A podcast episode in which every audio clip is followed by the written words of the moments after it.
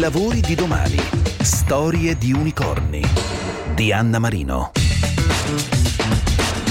Il mercato immobiliare italiano è tra i più complessi d'Europa. Basta pensare che il tempo medio per concludere una vendita è di oltre sette mesi per facilitare, velocizzare e semplificare esistono le innovazioni e nel settore immobiliare uno dei Sunicorn, i cosiddetti presto unicorni, è Casavo, la piattaforma digitale per il mercato residenziale che sta un po' ridisegnando l'esperienza di chi vende e compra casa in Europa attraverso l'utilizzo proprio della tecnologia in ogni fase del processo di compravendita.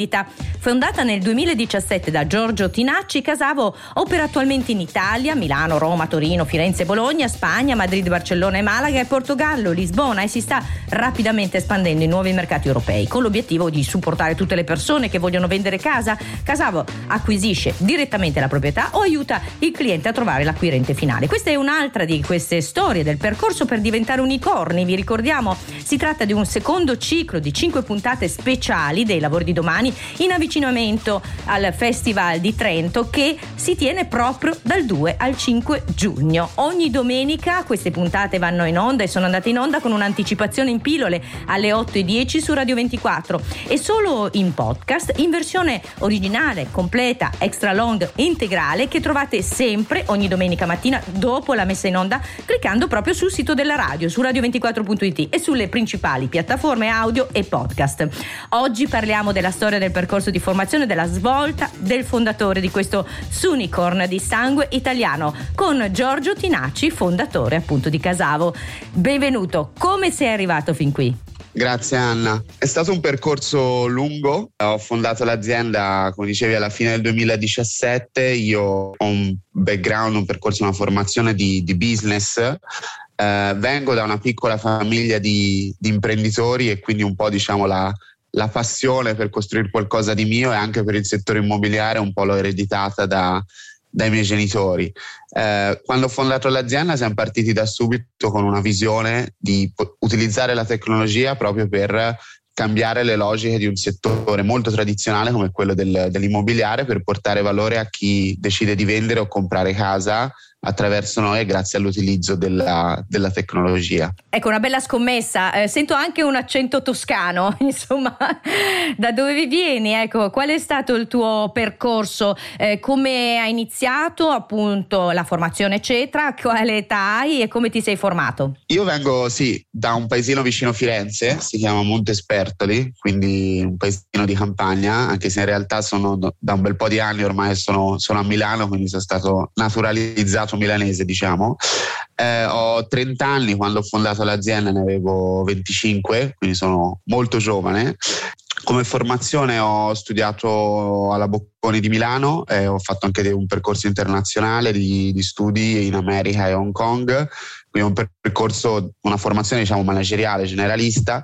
Già all'università diciamo, ho avuto l'opportunità di eh, lavorare per qualche startup, ad esempio ho supportato il lancio di una, di una startup di food delivery eh, ad Hong Kong nel 2014 e quindi lì è stata la prima volta dove diciamo, sono entrato a contatto con quella realtà, con quell'energia, quel dinamismo di, quel, di quell'ecosistema eh, e, e, quello mi ha dato diciamo, un po' eh, lo stimolo per dire sì, posso fare qualcosa e posso farlo diciamo, all'interno di questo ecosistema grazie all'utilizzo della tecnologia.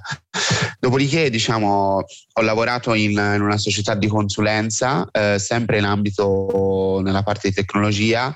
Eh, diciamo, face, seguendo progetti di trasformazione digitale nel settore bancario, assicurativo, industriale e dopo meno di due anni ho deciso di, di lasciare per fondare Casavo a, alla fine del 2017. E portare l'accento toscano nel mondo. Assolutamente. Essendo nato diciamo, nella campagna toscana, uno ha il privilegio di nascere con uh, un bel senso dell'estetica, no? E, e questo poi lo, lo, riesce a riflettere anche magari no? il tipo di design dei propri prodotti tecnologici in altro e sicuramente questa è la cosa che mi porto dietro con piacere. Avete sentito Giorgio Tinacci, founder di Casavo e ora dritte consigli grazie a incubatori, private equity, acceleratori perché il rischio di fallire è alto e bisogna farsi aiutare appunto da queste dritte e consigli giusti. Oggi tocca a Nader Sabagian, general partner di 360 Capital, una società di venture capital che investe in Europa in aziende ad alto tasso di innovazione digitale o che sviluppano tecnologie all'avanguardia deep tech. È una storia un po' particolare, sono iraniano di origine, ho fatto il liceo in Italia imparato l'italiano, poi ho studiato in America all'università e poi ho conosciuto mia moglie che è di Pavia e sono tornato in Italia e ora da una quindicina d'anni che vivo, vivo a Londra. Quindi diciamo sono già un animale internazionale e professionalmente ho lavorato in più paesi e ho avuto anche la fortuna di essere dall'altra parte. All'età di 45 anni ho lasciato il mondo delle start-up per entrare a fare l'investitore. Ho avuto anche l'esperienza di, come investitore di business angel, ma ora con il fondo sto, sto facendo il professionista dell'investimento. Il consiglio che puoi dare a chi vuole insomma, percorrere questo, questa strada, formarsi, lavorare qui? Gran parte dei giovani, diciamo, il mestiere di entrare nelle start-up, rischiare, andare a farsi delle esperienze è molto più socialmente accettabile oggi di quando sono entrato io, non so, nell'anno 2000 eh, nel mondo delle start-up vedo sempre di più ragazzi che invece di scegliere carriere in consulenza o banking, eccetera, hanno voglia e vedono grandissime prospettive per entrare nel mondo delle start-up. Quindi vediamo un, uh, un miglioramento della qualità dei talenti che entrano nelle nostre società in un modo evidente e visibile. Ovviamente non è un mondo per tutti, cioè eh, l'economia è fatta di gente che eh, si esalta per fare cose nuove, rischia, apre, chiude, rilancia e altra gente che magari diciamo, vuole delle carriere eh, più stabili, predictive.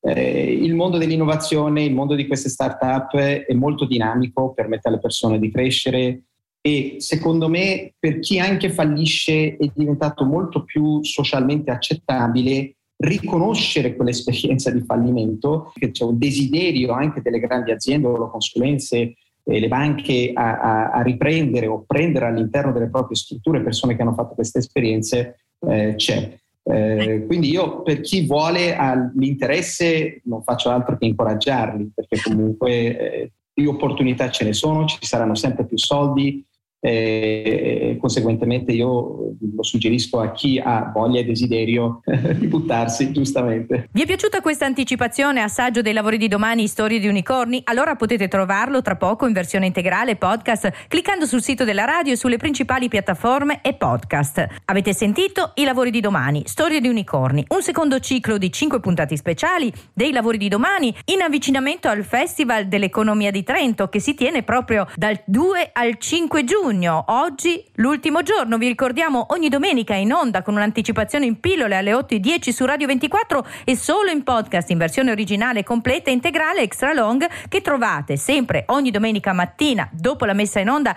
anche sul sito della radio dove trovate anche tutte le puntate precedenti su radio24.it e sulle principali piattaforme audio e podcast.